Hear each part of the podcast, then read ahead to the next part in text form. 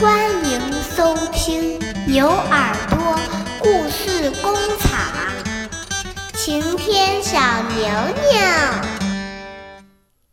亲爱的小耳朵们，大家好，欢迎收听晴天小牛给你讲的故事。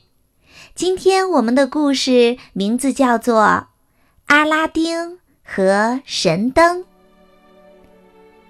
在很久很久以前啊，有一个叫做阿拉丁的少年，他的爸爸呢很早就去世了，只剩下他跟母亲生活在一块儿，过的生活非常的贫苦。有一天，他在街上碰见了一个法师，这个法师说是他的叔叔。要带他到京城去学点手艺。阿拉丁相信了他的话，就跟着他走了。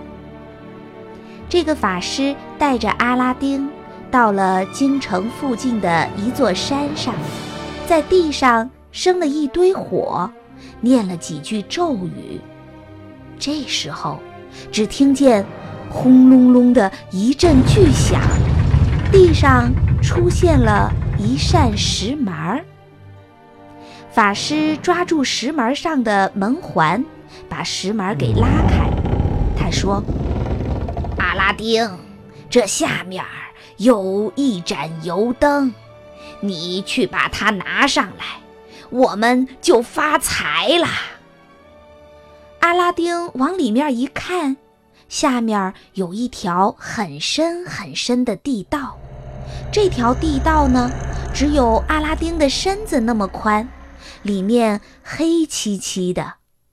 阿拉丁很害怕，不敢下去。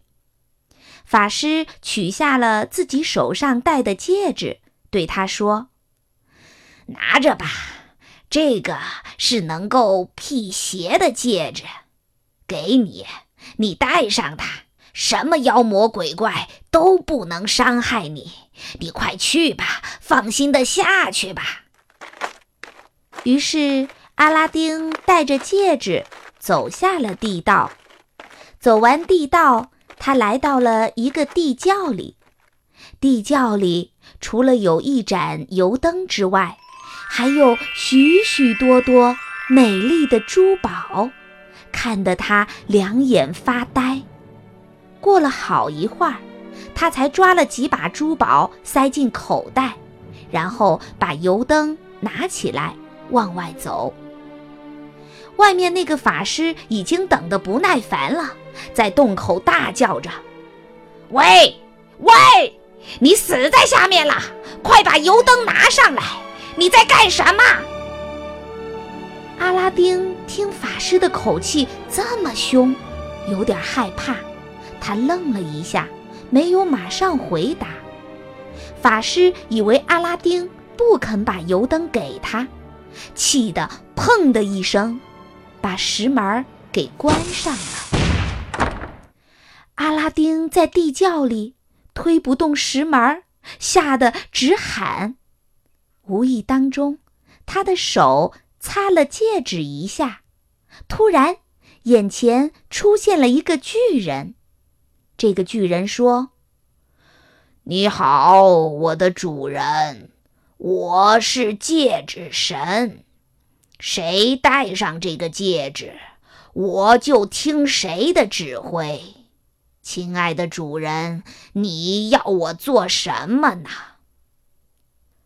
阿拉丁定了定神，小心翼翼地说：“哦，呃，请，请你，”带我回家吧。话音刚落，他发现自己已经到了家里。过了几天呀，有一天，阿拉丁想起那把油灯了。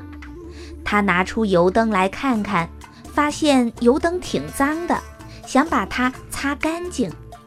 不料，他刚刚擦了三下。忽然，又有一个巨人出现在眼前。这个巨人呀，比之前的戒指神还要大，看上去还要威猛。这个巨人说：“我是灯神，谁有了我，我就听从谁的指挥。”阿拉丁起先吃了一惊，后来说：“呃，你能给我办一桌酒席来吗？我饿极了。”话还没说完，眼前就出现了一桌非常丰盛的酒席。阿拉丁跟他的母亲吃完酒席，心里很高兴。在以后的日子里呀，他们需要什么东西，就擦这盏油灯，让灯神去帮他们做。这样过了一段日子，有一天。阿拉丁听说国王要给公主找一个丈夫。阿拉丁曾经在街上看到过公主，当时在庞大的队伍里面，公主那么美，那么高傲，阿拉丁的眼睛都快看直了。公主真是他这辈子见过最美最美的女人。听到了国王要给公主找丈夫的消息，阿拉丁可开心了。他让灯神给他变了一座非常豪华的城堡，然后呀，把自己打扮成王子的模样，让母亲带着他从地窖里拿来的珠宝去献给国王，向公主求亲。国王看到阿拉丁这么有钱，长得也挺英俊的，于是呀，就把公主嫁给了他。这件事情一传十，十传百，后来传到了那个法师的耳朵里。法师知道了这盏油灯已经被阿拉丁所占有，他气坏了。法师想来想去，想出了一个主意。于是他化妆成一个卖油灯的人，每天在阿拉丁的城堡附近叫着：“旧油灯换新的油灯喽，旧的油灯可以换新的油灯喽。”有一天，公主听到了。他想起阿拉丁有一盏看上去破破旧旧的油灯，于是呀，他就让仆人拿去换了一盏新的。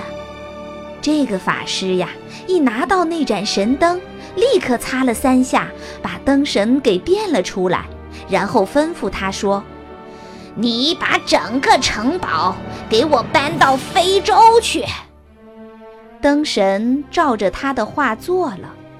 国王发现阿拉丁的城堡和公主都不见了，非常非常的生气。他要求阿拉丁在三十天的时间内把公主找回来，不然就要处以死刑。阿拉丁问遍了所有的人，谁也不知道他的妻子和城堡到哪儿去了。到了第三天的早上，他洗手的时候擦到戒指，戒指神又出现了。阿拉丁要求戒指神帮他把公主找回来，可是戒指神说：“哦，我没有那么大的法力，我不像灯神，我只能够把你送到非洲去，呃，只能这样。”于是阿拉丁到非洲找到了他的城堡和他的妻子，但是他没有办法拿到那盏油灯，因为呀，那个坏法师不管走到哪儿都把油灯带在身上。这个时候，公主想到了一个主意，她说：“这个坏人每天都来逼我，要我嫁给他。”我一直没有答应。这样吧，你去拿点安眠药来给我，然后我假装对他好，跳舞给他看。等他不注意的时候，就把药放到酒里，骗他喝下去。这样，我们就可以拿到油灯了。于是呀，阿拉丁照做了。公主叫来了法师，请他喝酒，还给他跳舞。法师不知道这是计谋，见公主对他那么好，高兴坏了，一口喝下了那杯酒，倒在地上睡着了。于是阿拉丁拿到了油灯，再次的擦出了灯神，让他把整个城堡搬回到了原来的地方。国王见公主回来了，心里非常的高兴，他原谅了阿拉丁，把那个坏心眼的法师关进了地牢里。后来呀，阿拉丁又把母亲接到了王宫里，他们一家人从此过着快乐幸福的日子。